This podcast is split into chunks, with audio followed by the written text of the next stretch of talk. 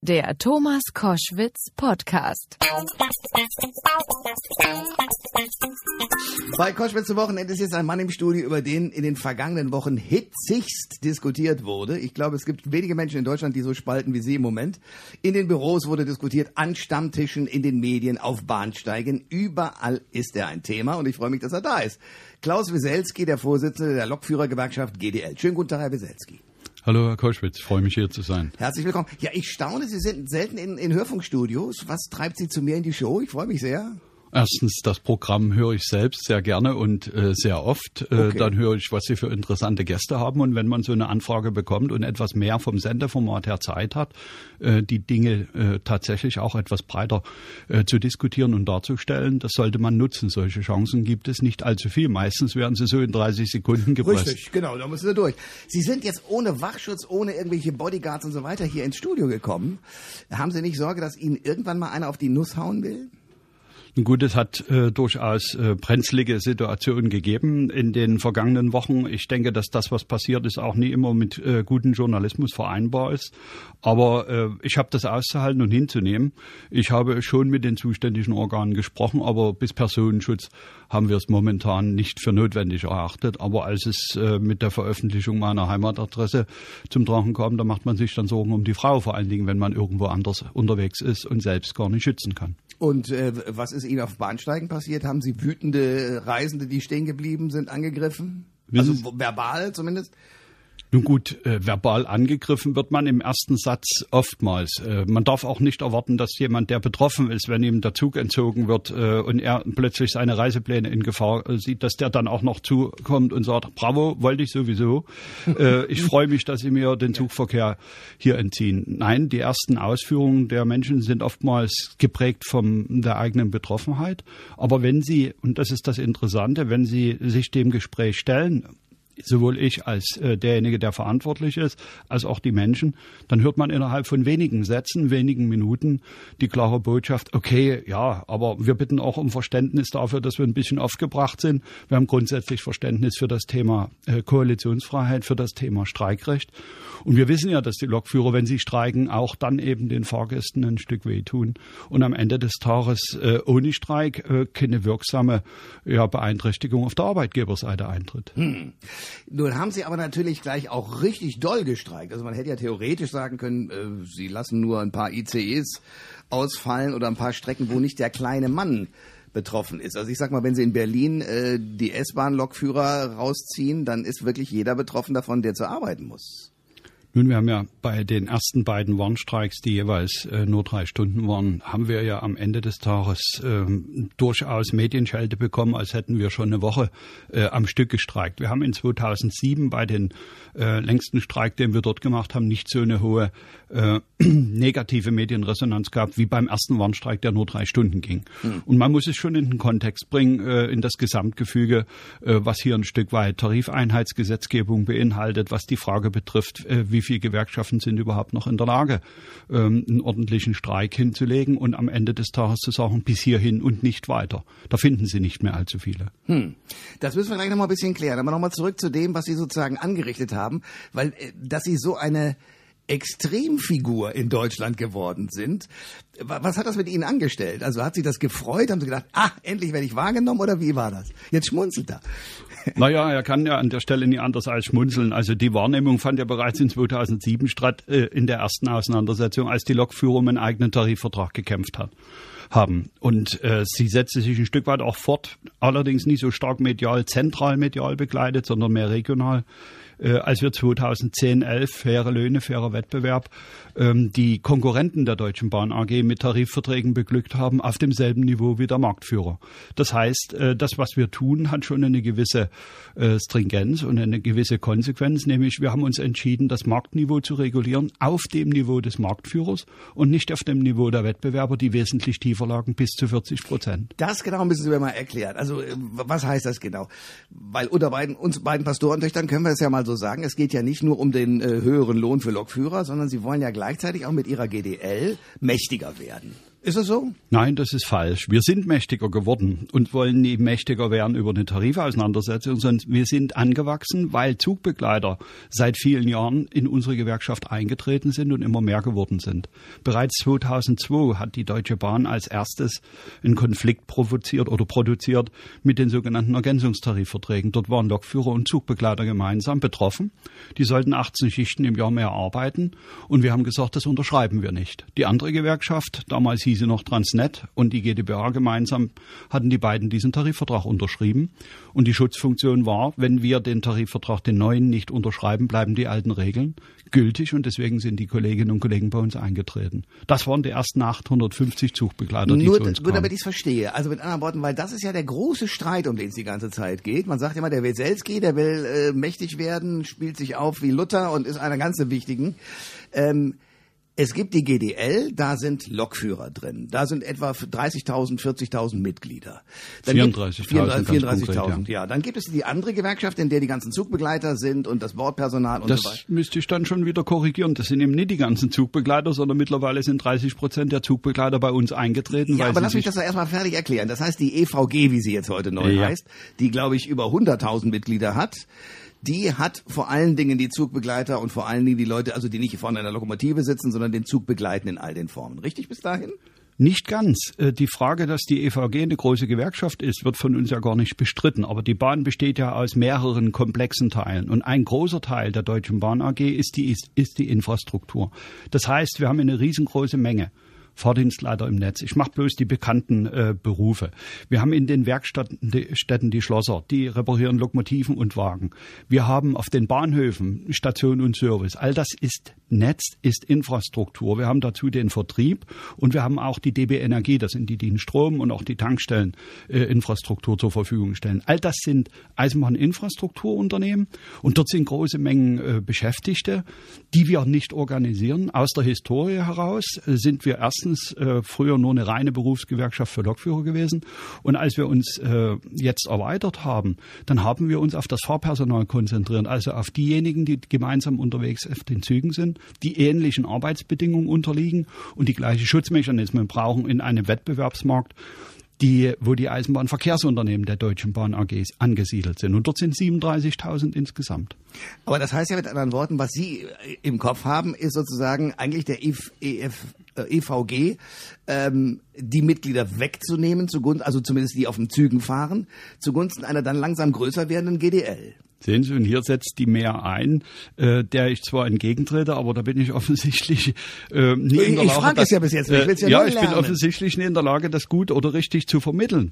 Erstens, äh, wenn ich sage, 30 Prozent der Zugbegleiter sind bei uns schon in der Gewerkschaft, dann geht die Tarifauseinandersetzung nie um die Frage, ob ich 40 Prozent oder 50 Prozent haben will, sondern es geht darum, dass dieses Klientel, das in den Wettbewerbsunternehmen von Ausschreibungen, von Arbeitsplatzverlust bedroht wird, in einer speziellen Tarifkonstruktion, die wir geschaffen haben und die für Lokführer schon gilt, die aber auch schon für Zugbegleiter bei den konkurrierenden Unternehmen, Veolia Verkehrsgruppe, die Netinera, äh, die mit einzelnen GmbH in dem Markt tätig sind.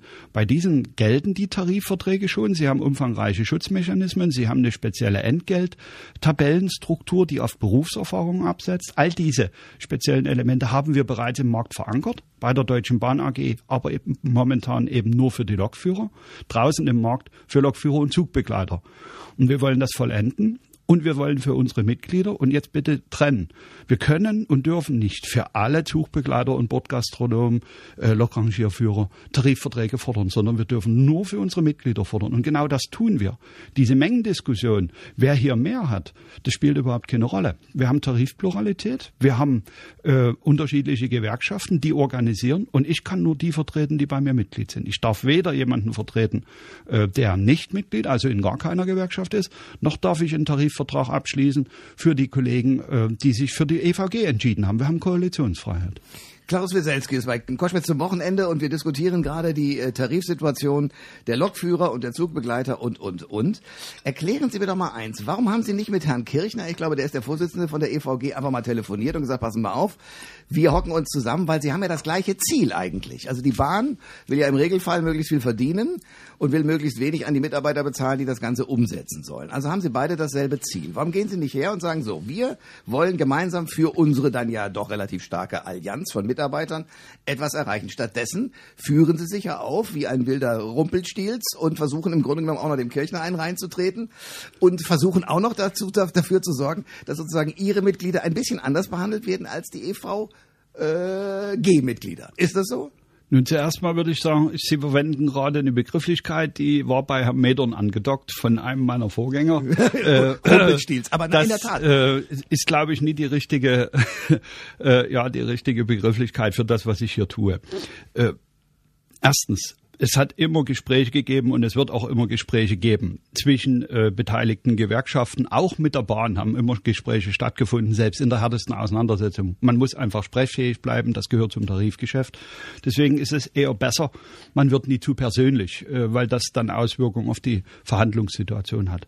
Zweitens, wenn sich zwei Gewerkschaften verständigen auf Augenhöhe und miteinander gemeinsam was festlegen, dann ist das etwas, was ich durchaus erkenne, was wir in vielen Bereichen auch schon geübt und gemacht haben.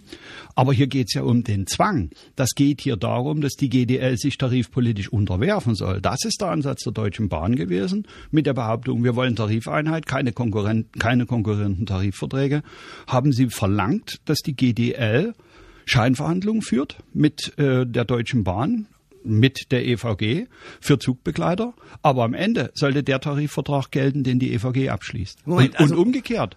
Äh, aber, wenn das der aber wenn das der bessere gewesen wäre? Das ist ja eine philosophische Frage, welcher der bessere ist. Sie müssen einem Gewerkschaftsmitglied, das sich frei entscheidet, in welche Gewerkschaft es geht, ja zugestehen, dass es noch denken kann und auch eine Entscheidung aktiv fällt unter der Maßgabe, hier sehe ich Tarifverträge, die sind in speziellen Wettbewerbsbedingungen, den Rahmenbedingungen, die im Eisenbahnverkehrsmarkt herrschen und nicht im Infrastrukturbereich, die sind dem wesentlich besser angepasst, beziehungsweise die wirken wesentlich intensiver.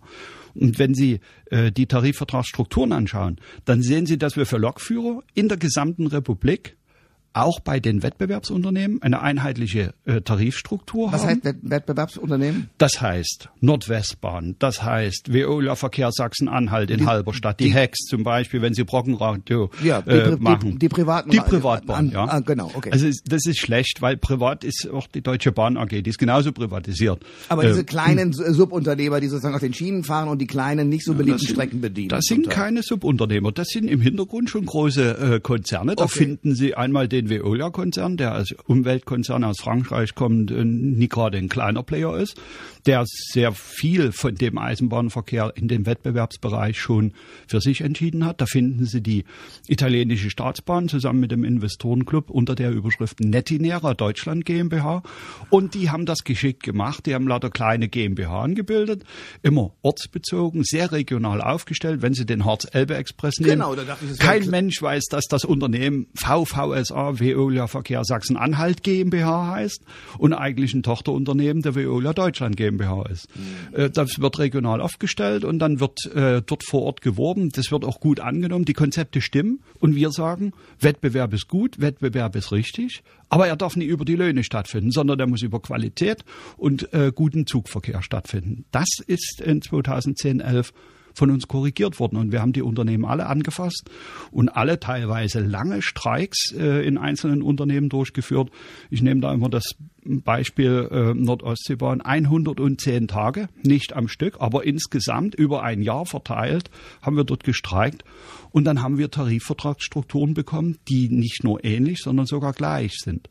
Man kann so ein Unternehmen, das 30, 40 Prozent dahinter liegt, äh, also niedrigeres Einkommen, das können Sie nie in einem Jahr oder in zwei Jahren nach oben tarifieren, weil das Unternehmen geht Ihnen äh, wirtschaftlich kaputt. Das ist auch in Verkehrsverträgen entstanden, die nicht auskömmlich sind für das heutige Tarifniveau. Das mache ich an einem Beispiel. ODEC ist bekannt, Ostdeutsche Eisenbahngesellschaft gehört auch zu, ein, äh, zu einer Hälfte der Netinera-Gruppe. Wir haben dort 88 Prozent Tarifniveau vereinbart. Äh, vor ungefähr sechs Wochen haben wir einen hervorragenden Abschluss gemacht. Wir sind uns sicher, dass in dem laufenden Verkehrsvertrag das Tarifniveau gar nicht mehr 100 Prozent erreichen wird. Aber wir haben dafür Sorge getragen, dass neue Ausschreibungen mit 100 Prozent des Einkommensniveaus durchgeführt werden müssen, weil wir das Geld auch beanspruchen, weil das in diese Gruppe reingeht. Wenn dort neue Lokführer reingehen, dann wird auch das Gehaltsvolumen gebraucht. Und der Angleichungsprozess bei äh, der ODEC, das darf ich auch ganz offen sagen, dort sind Lokführer gewesen, die zum Zeitpunkt des Tarifabschlusses 67,5 Prozent des Einkommens hatten, was im Markt für die Lokführer gilt. Können wir das mal in konkreten Zahlen haben? Naja, äh, der Lokführer bei der Deutschen Bahn oder im Markt jetzt insgesamt beginnt äh, am, am, Anfang seiner Berufserfahrung mit 2500 Euro. Ich mache es in runden Zahlen, mhm. brutto auf der Tabelle. Ich lasse mal Nachtschichtzulage und Sonn- und Feiertag, das lassen wir mal ein Stück weit außen vor. Aber wir haben insgesamt sechs Kernelemente gebildet. Wir haben gesagt, die Tabelle, die dazugehörige Wochenarbeitszeit im Markt ist 39 Stunden und dann Sonnenfeiertag Nachzulage plus die sogenannte Fahrentschädigung. Das sind insgesamt sechs Kernelemente und die finden Sie überall gleich. In allen Eisenbahnverkehrsunternehmen, die wir tarifiert haben, finden Sie diese sechs Kernelemente in der gleichen Höhe. Selbst wenn wir das Unternehmen niedriger anbinden, um es wirtschaftlich nicht zu überfordern, muss der Unternehmer im Markt bei der Kalkulation der nächsten Ausschreibung die 100% Niveaus verwenden. Und damit haben wir das Lohndumping beendet. Und das ist nun mal nachgewiesenerweise die GDL gewesen, die so eine Tarifkonstruktion reingebracht hat und diese äh, normativ wirkenden Tarifverträge im Markt verankert hat. Und das hat äh, genau Ihre Konkurrenzgewerkschaft die EVG nicht getan? Nun gut, äh, ich will nicht sagen, dass die Kollegen nichts getan haben, aber das ist eben mehr ein politisches Papier, der sogenannte Branchentarifvertrag. Äh, und der hat äh, insgesamt aus unserer Sicht drei Nachteile. Erstens, er wirkt nicht normativ auf die einzelnen Arbeitnehmer. Das bedeutet nichts anderes als kein Lokführer oder Zugbegleiter kann sich daraus sein Recht einklagen vor dem Gericht. Mir steht das zu. Zweitens, dieser Tarifvertrag, dieser Branchentarifvertrag, ähm, befasst sich nur mit dem Regionalverkehr. Das heißt, wir haben im Fernverkehr Lokführer und Zugbegleiter. Wir haben im Güterverkehr Lokführer und Lokrangierführer.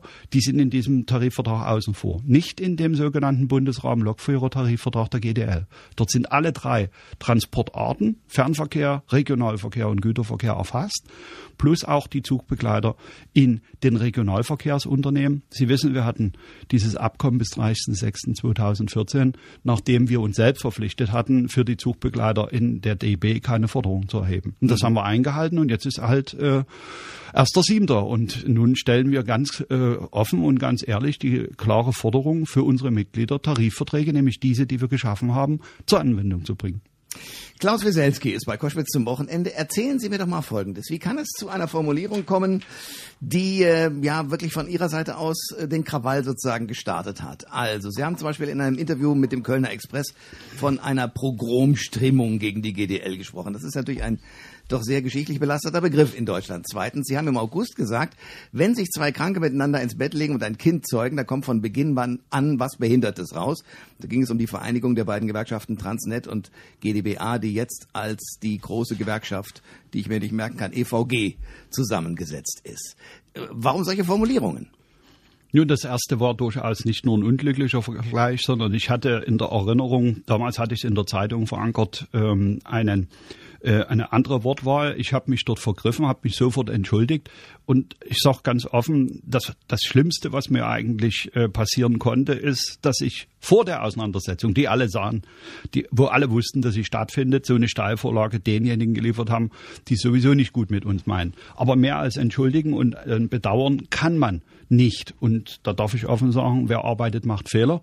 Und dass mir das heute noch hinterhergetragen wird, ähm, das zeigt eben auch, dass es mehr versucht wird, die Person zu diskreditieren, nämlich meine, weil die Ziele, die wir verfolgen, kann man nie angreifen. Das versteht jeder, wenn wir sagen Überstundenbegrenzung, Entgelt erste äh, Thema. Das zweite, da darf ich Ihnen ganz offen und ehrlich sagen, es ist eben nicht so in unserer Zeit, und hier verwenden äh, Wissenschaftler diese Begrifflichkeit, dass es ausschließlich auf die finstere Zeit zurückzuführen ist, sondern es ist auch in der heutigen Begriffswelt immer dann verwendet worden, wenn eine besondere, wenn eine besondere Stimmung erzeugt wird, die im Prinzip äh, Hass und auch Gewaltanwendung hervorbringen kann. Und Da sage ich Ihnen ganz offen, das, was wir erleben mussten in den letzten Wochen, und da nehme ich mich mal als Person völlig raus, dass Lokführer und Zugbegleiter in dieser Art diskreditiert worden sind, als unbotmäßig, als Menschen, die raffgierig sind bei einem Einkommen von 2,5 und die einfach in den Streik gehen ohne Recht und ohne Gesetz. Das hatten nie die Lokführer und auch nie die GDL provoziert, sondern das ist in der medialen Landschaft erzeugt worden, weil die Bahn sich geschickt rausgenommen hat unter der Überschrift, ja, äh, wir verstehen das gar nicht, wir wollen eigentlich verhandeln. Ich glaube, es ist deutlich geworden in den letzten Wochen und deswegen hat sich auch die Stimmung verändert dass es einen direkten Zusammenhang zur Tarifeinheitsgesetzgebung gibt und wir das Pilotprojekt sein sollten, mit dem man versucht, Grundrechte abzubedingen, Verträge schreibt, wo wir die Grundrechte für einen Teil unserer Mitglieder einfach abgeben. Punkt eins, Punkt zwei. Ich glaube auch, dass es tatsächlich, äh, und das war die heiße Phase, äh, mit der ähm, Begrifflichkeiten, die verwendet worden sind, die ich jetzt nicht wiederhole, weil alle die gelesen und gehört haben, gezielt darauf abgestellt worden ist, ähm, die ehrenwerten Berufe, die wir zu vertreten haben, hier als äh, jemanden hinzustellen, der das nicht tun darf. Und nun haben wir es vorige Woche von zwei Instanzen des Arbeitsgerichts und des Landesarbeitsgerichts in Frankfurt-Hessen äh, bestätigt bekommen. Alles, was wir bisher getan haben und was wir noch nicht getan haben, das finde ich ganz besonders nett. Nämlich, wir haben bis heute noch gar nicht 109 Stunden gestreikt, aber das Gericht hat gesagt, dies nicht unverhältnismäßig, die Streiks sind nicht rechtswidrig, die Ziele für Zugbegleiter, Bordgastronomen, für Lokrangierführer, für Instruktoren und Ausbilder zu verfolgen, ist rechtmäßig und alle Einzelelemente von dem, was wir gefordert haben, wo wir aber bis heute noch nicht drüber verhandeln durften, sind rechtmäßig. Es gibt nichts an dem, was die GDL tut, was auch nur ansatzweise zu kritisieren ist. Und das hat schon zusammen mit dem Tarifvertrag, den die Bahn uns da aufdiktiert hat, äh, dazu geführt, dass viel mehr nachdenken und plötzlich die Frage auftaucht, ist denn das, was die GDL tut, und dann nehme ich mich als Person wieder raus, ähm, nie tatsächlich etwas, äh, dass sie für andere Arbeitnehmer, für andere Gewerkschaften hier die Kohlen aus dem Feuer oder das heiße Eisen schmiedet unter der Maßgabe, wenn es die starken Lokführer nicht können, wer soll es denn dann noch zustande bringen? Flächentarifvertrag in unserem Lande. Klaus Weselski ist bei Koschwitz zum Wochenende. Ja, also Kritik von außen und heftige Medienschelte und alles und auch Wut der Leute bei der Perspektive, dass just zum äh, 25. Jubiläum des Mauerfalls äh, die Züge nicht rollen sollten. Das hat für viel Ärger gesorgt. Es gibt aber auch innerhalb der GDL äh, reichlich Stimmen gegen sie. Ich will Ihnen mal Ihren Vorgänger vorspielen. Der hat mir in einem Interview das hier gesagt. Er pflegt sein Ego und er pflegt sein Ego so weit, dass die GDL an dieser Tarifauseinandersetzung, die nach meinem Dafürhalten nicht zu gewinnen ist, dass die GDL letztendlich Schaden nehmen wird. Richtig ist natürlich, wer so apodiktisch seine Forderungen seit Monaten vertritt, dass es ohne diesen Tarifabschluss für Lokführer plus dieser fünf Berufsgruppen kein Zurück gibt, der hat natürlich große Schwierigkeiten, jetzt aus der Bredouille herauszukommen. Das war Manfred Schell, Ihr Vorgänger bei der GDL, der ja nur auch einiges geleistet hat. Was sagen Sie dazu? Nun, äh, ich sage dazu, dass es ihm gelungen ist, sein Lebenswerk, das niemand innerhalb der GDL und auch in der Öffentlichkeit bestritten hat, nun kaputt zu meißeln. Und äh, das, was er sich in den letzten Wochen an, an Ausführung gegönnt hat äh, zu Tarifkonflikten und äh, zu dem, was die GDL tut, da darf ich antworten, alles, was die GDL tut, und hier insbesondere der Vorsitzende, äh, beruht auf einstimmigen Beschlüssen sämtlicher Gremien. Das ist also nie so, dass es mir gelingt, äh, ähm, all meine Mandatsinhaber unter Drogen zu setzen und die im Falle von einer äh, umnebelten geistig oder geistigen Umnachtung am Ende des Tages dann sagen, komm, lass ihn machen, damit wir hier unsere Ruhe haben, sondern es ist so, und das ist das eigentlich Bezeichnende, jeder Lokführer, jeder Zugbegleiter, der muss für sich die Frage beantworten, warum er in den Streik tritt und die beantwortet er mit Ja, das ist richtig, weil sonst niemand dafür sorgt, dass unsere Belastung, unsere Überstundensituation sich verbessert. Das habe ich verstanden. Herr und am Ende, ja. ja. am Ende ist es eben, eben so, äh, das ist ja nun mal in den letzten Berichterstattungen ganz klar rausgekommen, äh, es geht eigentlich äh, an der Stelle geht es ihm um meine Person. Und äh, Aber da sage ich, genau das Interessante da sage ich ganz Song. offen, ja. äh, ich arbeite äh, das ab, was meine Mitglieder an Forderungen an, äh, äh, an Aufträgen äh, rübergebracht haben. Und da Aber kann ich auch es nicht gibt kneifen, eine ein Reihe von. Leuten, dass die das ein bisschen anders sehen, was ihr sozusagen ihr Führungsgehabe angeht. Also ich kann mich ja auch immer nur auf das verlassen, was ich so mit, mitgeteilt bekomme. Es gibt zum Beispiel Olaf Schulz-Arimont, Sprecher der Initiative für Demokratie und Rechtsstaatlichkeit in der GDL. Der sagt, der führt sich auf wie ein Herrscher, hält sich selbst für Luther und vor allen Dingen diejenigen, die ihm widersprechen, auch in den Vorständen, werden von ihnen in der Weise abgestraft, dass sie dann sozusagen eliminiert werden. Das sagt er so in aller Öffentlichkeit. Das wird ihm wahrscheinlich möglicherweise, wenn Sie das jetzt hören, gar nicht so gut tun. Aber sind Sie denn wirklich so einer? Nun, derjenige, der das sagt, äh, gehört zu den wenigen Restanten, die 2013 sich zusammengerauft haben und zusammengetrommelt haben, äh, die eins nicht verwinden können, dass diese Gewerkschaft Deutscher Lokführer so glasklar in ihren Handlungen ist und unter der Überschrift se- segelt stark unbestechlich erfolgreich, dass sie zwei vor stellvertretende Vorsitzende rausgeschmissen hat. Und dass die dann auch noch drei warum denn? Freunde hatten. Nun, äh, die offizielle Version lautete und lautet, dass äh, wir gewerkschaftliche Differenzen hatten und dass die GDL stark unbestechlich erfolgreich war, ist und bleibt. Und an der Stelle haben die Gremien der GDL entschieden, Hauptvorstand, Generalversammlung, die haben diese Beschlüsse bestätigt. Und wenn da noch ein paar Freunde drumherum sind, ist okay. Äh, derjenige, den Sie gerade als letzten zitierten, der ist, äh, ja, der ist zurückgetreten freiwillig, aber nie, weil ich das veranlasst habe, sondern seine Region, nämlich Nordrhein-Westfalen, bei uns heißt das Bezirk, die haben einen Misstrauensantrag eingebracht und haben gesagt, wenn du nicht zurücktrittst, dann wählen wir dich ab, weil du falsch informierst, weil du mit Unwahrheiten arbeitest. Und an der Stelle, da tut mir's leid, da muss ich einfach müde grinsen. Diese Welt, diese Öffentlichkeit hat alle entweder gesehen oder gelesen. Mehr sind's nie. Und wenn die äh, das 27 Mal wiederholen, da wird aus 20 Leuten eben nicht 20 mal 27, sondern es bleiben immer noch 20 und gut.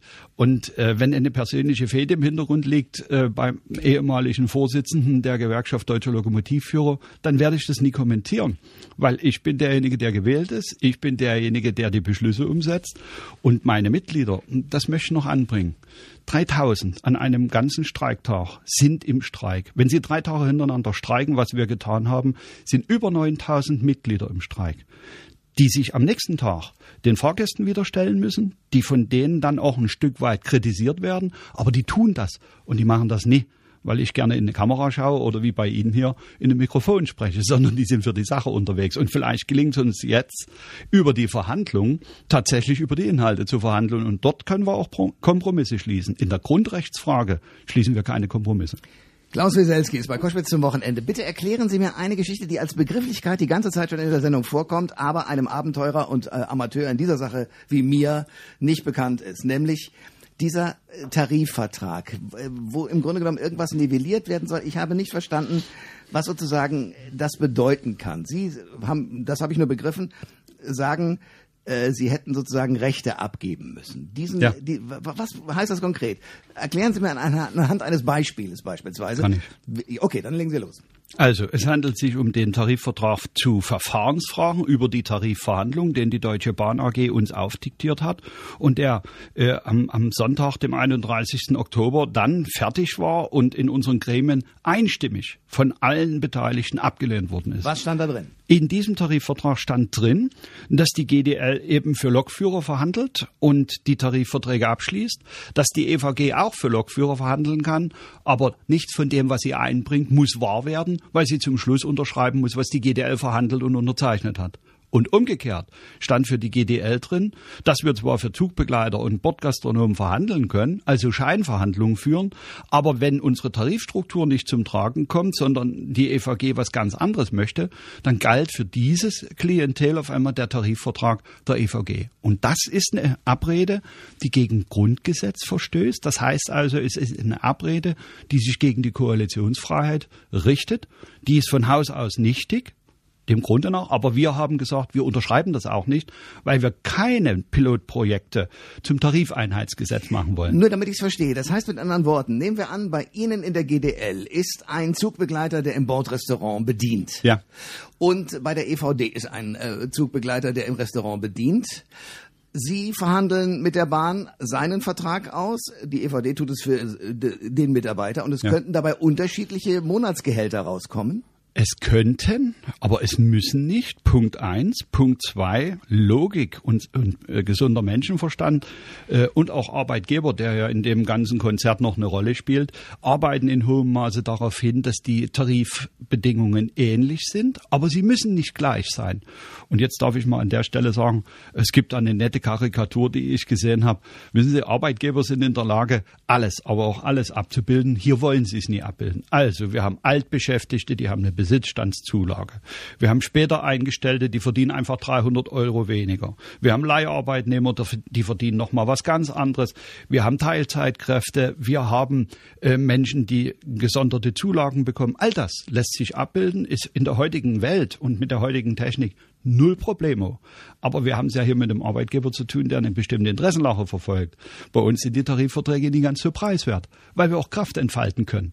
Und das heißt, wir setzen härtere Bedingungen an, was die Frage der Arbeitszeiten betrifft, was die Frage der Schichtregime betrifft. Wir sind an der Stelle etwas stringenter unterwegs und das wünscht sich die Deutsche Bahn AG nicht. Sie möchte äh, auch das Rad bei Lokführern wieder zurückdrehen und hofft darauf, dass wir einen Vertrag unterschreiben, der Tarifeinheit herstellt, weil weil nur das angeblich geht. Aber es, der Beleg ist da, Nordwestbahn, VVSA. Es gibt eine Reihe, Vogtlandbahn bei der Netinera Gruppe. All die Unternehmen haben Tarifpluralität.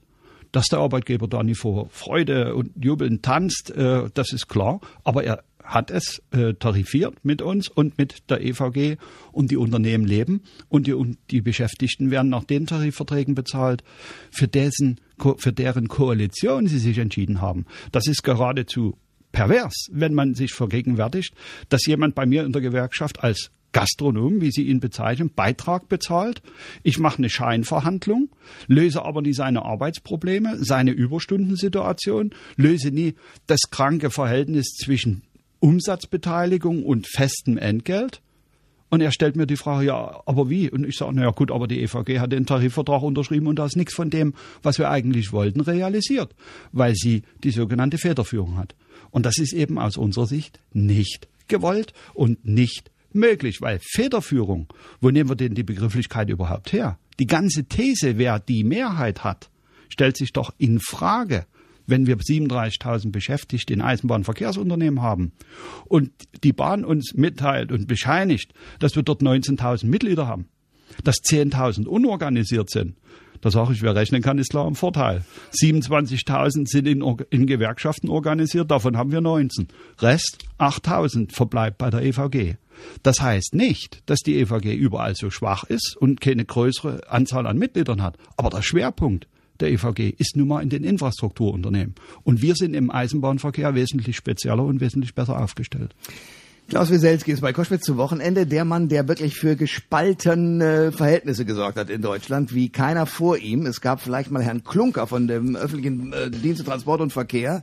Der hat Deutschland ähnlich lahmgelegt, wie Sie das geschafft haben. Also äh, Sie als Person haben ja sozusagen dafür gerade stehen müssen, dass die Lokführer äh, sozusagen äh, Menschen haben auf den Bahnsteigen stehen lassen.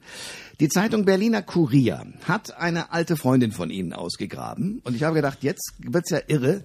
Mit der waren sie angeblich zehn Jahre zusammen und der sollen sie gesagt haben, ähm, der Rotwein, den sie ihnen angeboten hat, sei zu billig. In ihren Kreisen würde man nicht unter 15 Euro einen Rotwein trinken. A, stimmt das? Und B, was machen Sie, wenn so eine Aussage über die Zeitungen kommt? Also zu A äußere ich mich nie, weil ich bestimmt neben eine private Vergangenheit weiter aufarbeite. Das überlasse ich interessierten Kreisen. Das ist einfach Banane. So ist es halt. Wer Bildzeitung an der Stelle lesen möchte, der ja, Berliner Kurier war es in dem Fall. Aber ja gut, aber die Quelle kommt schon äh, glasklar. Ja, okay. aber das ist ja egal. Das wird ja, ja äh, so, eine, so eine Sau wird ja durch jedes Dorf getrieben. Ist alles nie das Thema. Äh, in unseren Kreisen heißt äh, erstens, der hier vor Ihnen sitzende ist ein Lokomotivführer. Und Gott sei Dank, er ist es im Kopf auch geblieben. Selbst wenn er am Tage über Armani-Anzugträgern äh, gegenüber sitzen muss und am Ende des Tages mit Personen verhandelt, die sowohl eine andere Denkstruktur als auch eine andere Sprache pflegen. Ich habe genügend Kollegen um mich rum, die mir sagen dürfen, wenn es langsam äh, irgendwo schräg wird. Das heißt, wenn ich so anfange zu sprechen, wie mein Umfeld das den ganzen Tag über macht, dann gibt es genügend, die mir sagen, komm Klaus, äh, wieder runter. Okay, Und also aber die Gefahr besteht ein bisschen, oder? Ja. Da, das, da, der Gefahr ist jeder ausgesetzt, äh, der in, in, in so einer Dichte und in so einer Häufigkeit äh, halt in einem anderen Umfeld unterwegs ist. Und ähm, da sage ich mal einfach, in unseren Kreisen heißt bei mir, im Kreise meiner Kolleginnen und Kollegen, Lokführer und Zugbegleiter, da fühle ich mich wohl und das durfte ich auch am Wochenende wieder erleben. Äh, ich war vergangenes Wochenende in Suhl. Die GDL hat äh, einmal im Jahr Skatmeisterschaften, wo wir in den Regionen äh, ausspielen und die Gewinner dürfen dann zum bundesweiten Skatturnier fahren. Da erlebt man Kollegialität und Menschen, die auf mich zugehen und sagen, bleib wie du bist, halte durch, du bist das Aushängeschild. Wenn du nicht mehr kannst, dann werden die Interessen von Lokführern, Zugbegleitern äh, und Bordgastronomen überhaupt nicht mehr richtig vertreten. Und da sage ich mal ganz einfach, das zählt für mich. Und jemand, der, wenn der Wind etwas rauer bläst oder wenn die See etwas stürmischer wird, äh, machen wir es an dem konkreten Beispiel fest. Der letzte Kapitän, der das Schiff als erster verlassen hat, der ist verurteilt worden. Das darf man bei mir nie erwarten. Wenn ich gut sehr gut bezahlt werde von den Mitgliedergeldern, die meine Kolleginnen und Kollegen bei uns abgeben, dann mache ich das auch, wenn es etwas enger wird und sage nie an der Stelle, es könnte für mich irgendwo kritisch werden, bevor ich in der Bildzeitung stehe, da lasse ich es lieber. Sondern bei mir ist Charisma dahinter und glasklare äh, äh, Festlegungen, stringente Politik. Ich darf meinen Mitgliedern auch in die Augen schauen äh, und ihnen sagen, wir haben alles versucht und wenn ihr zu uns steht und das tun sie, dann werden wir auch erfolgreich sein.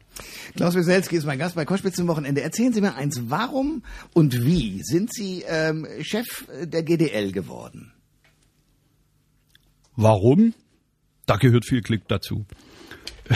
Ich habe in der in der Zeit, äh, in der ich in der DDR groß geworden bin, weder äh, parteipolitisch noch anderweitig mich betätigt. Ich habe meinen Beruf ausgeübt, habe einen sehr guten Beruf gefunden. Lokführer ist eine wirklich schöne Tätigkeit. Man kann mit viel Eigenverantwortung auch viel bewegen. Man bewegt sich im Rahmen eines klaren Vorschriftenwerkes und trotzdem hat man äh, die letzte Entscheidung. Vor allen Dingen dann auch, wenn äh, schwierige Situationen eintreten. Das war also für mich ein sehr guter Beruf und 1990, äh, als die GDL gegründet wurde, sind die Kollegen sehr schnell auf mich zugekommen und haben gesagt, wir suchen Menschen, die hier nie äh, im alten System angezündet waren. Äh, wir brauchen also frische äh, Köpfe, die hier tätig werden. Und sie haben mich in die Verantwortung genommen, die Interessen der Lokführer zu vertreten. In Umbruchzeiten gibt's äh, karrieremäßig teilweise Entwicklungen, die gehen viel schneller. Für viele Kollegen in den alten Bundesländern ist das ein Lebensweg. Die fangen in der GDL-Jugend an und, und, und. Wir sind mitten reingeworfen worden. Wir haben die GDL in der DDR gegründet, nach einem Jahr vereinigt mit der GDL in den alten Ländern und am Ende des Tages war ich schon 1992 Mitglied des Hauptvorstandes, weil ich stellvertretender Bezirksvorsitzender gewesen bin. Und wenn ich sage, es gehört Glück dazu, dann weiß ich, dass es auch tatsächlich so ist, weil sie dürfen nicht davon ausgehen, dass sie der Einzige sind, der so intelligent ist, dass sie der Einzige sind, der schwer arbeiten kann und gut arbeiten kann, sondern sie müssen zu einem bestimmten Zeitpunkt auch an der richtigen Stelle sein. Das bedeutet, äh, es gibt Hunderte, Tausende, die das vergleichbar auch können, nur zu dem Zeitpunkt an der Stelle zu sein, in der Tarifabteilung als Referent gearbeitet zu haben, gute Arbeit geleistet zu haben und dann das richtige Alter zu haben, äh, das äh, bei einer Nachfolge, wie sie damals zu regeln war, eben nun nie ein ganz junger Kollege äh, sich da hinstellen kann und jetzt eine Organisation führt. All das sind Glücksmomente, denn mein Geburtsdatum haben andere festgelegt. Klaus Wieselski ist bei Koschwitz zum Wochenende. Das ist der Mann, der Deutschland sehr in Aufregung versetzt versetzt hat mit einem riesigen Streik, der glücklicherweise dann, was die Lokomotivführer und die Züge anging, nicht ganz so lange lief. Man hatte so ein bisschen den Eindruck, König Wieselski hat seinem Volk nochmal Gnade für Recht ergehen lassen. Ich sag's mal so ironisch. Aber es war, was war das eigentlich? Nach der Gerichtssituation haben Sie gesagt, wir wollen jetzt nicht als die großen Sieger dastehen. Wie hat man das zu verstehen gehabt? Nun, das ist verhältnismäßig einfach erklärt. Wenn Sie äh, im Tarifgeschäft bestehen wollen, müssen Sie nach der Formel und nach der Regel leben. Man trifft sich immer zweimal im Leben. Das heißt, äh, Sie müssen streng darauf achten, dass es nie in die persönliche Ebene geht. Punkt eins. Also immer sprechfähig bleiben, auch wenn der Konflikt sehr hart ist. Und Sie müssen darauf achten, dass Sie nicht überziehen. Äh, man hat uns ja vorgeworfen, dass die Länge des Streiks unverhältnismäßig ist. Ich meine, man, man muss ja jetzt dem Verkehrsminister dankbar sein, dass er den Vorstand aufgerufen aufgefordert hat, gerichtlich gegen uns vorzugehen, um es ein für alle Mal geklärt zu bekommen.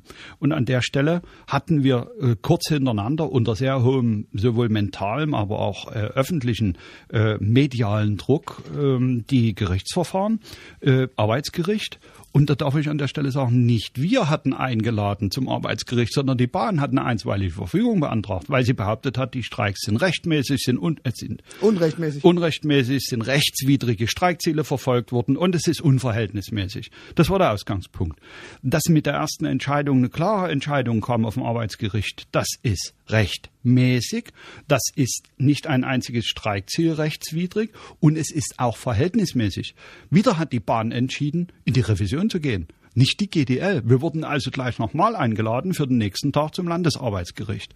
Und wenn das Landesarbeitsgericht das alles vollumfänglich bestätigt, wenn wir also diejenigen sind, die rechtmäßig äh, streiken, die keine rechtswidrigen Streikziele verfolgen, die Forderungen für Zugbegleiter, Bordgastronomen, Lokrangierführer erhoben haben und das Gericht sagt in Letztinstanz, das ist alles richtig, das ist alles rechtmäßig.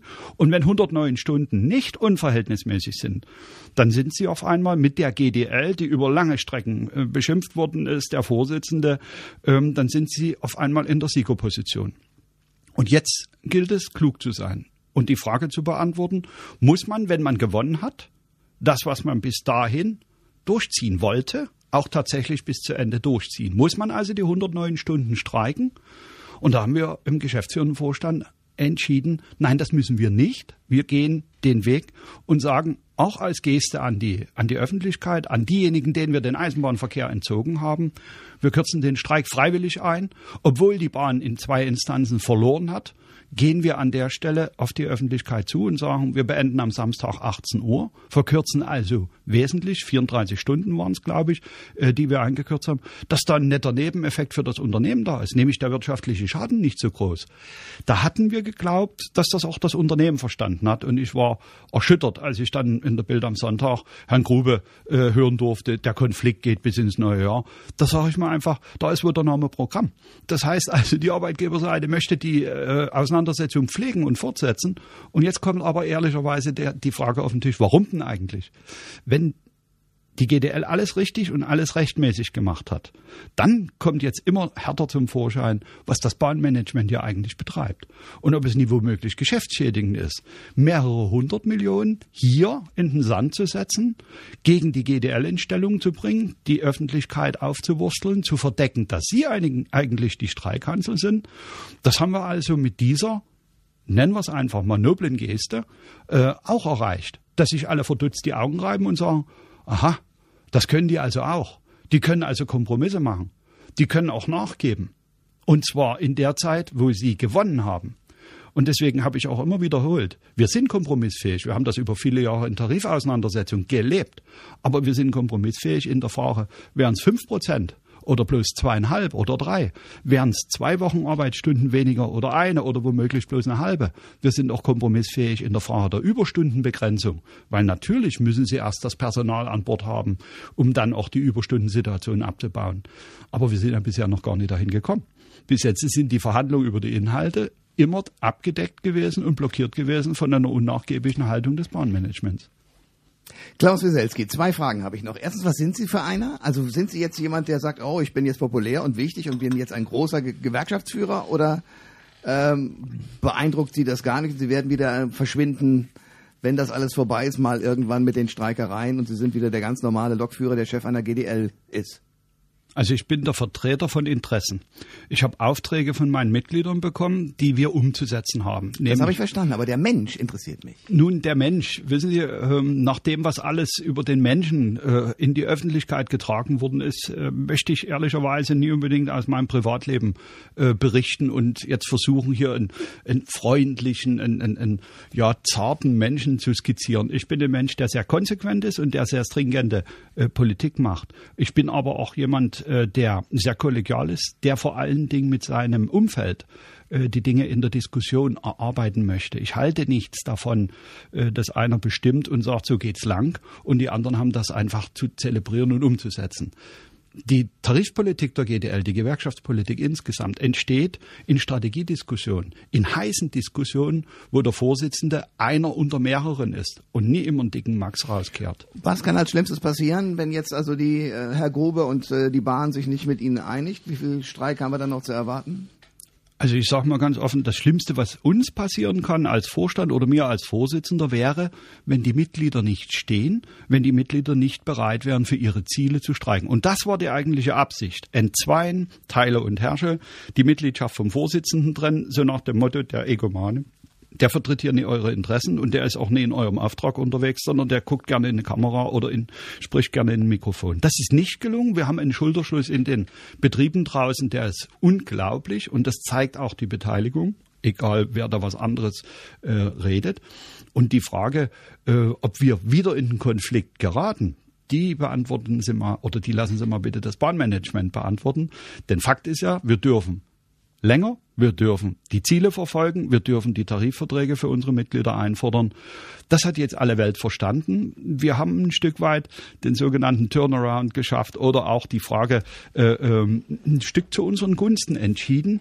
Denn das, was im Hintergrund läuft, nämlich die Frage der Tarifeinheitsgesetzgebung, die spielt eine maßgebliche Rolle. Wir waren das Pilotprojekt. An uns sollte zelebriert werden, dass es eben unbotmäßig ist, in diesem Land zu streiken und den Eisenbahnverkehr zu entziehen. Und da laufen auf immer die Weisen durch das Land und faseln von Daseinsvorsorge und die Politik beschwert sich mächtig, dass wir den Menschen die Eisenbahn entziehen, obwohl die ein Recht darauf haben.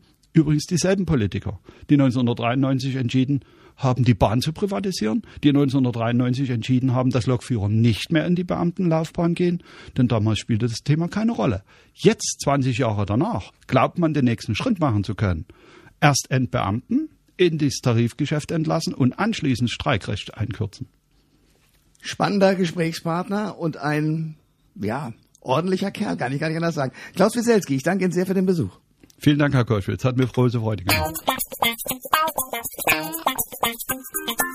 Alle Informationen zur Sendung gibt es online auf thomas-koschwitz.de.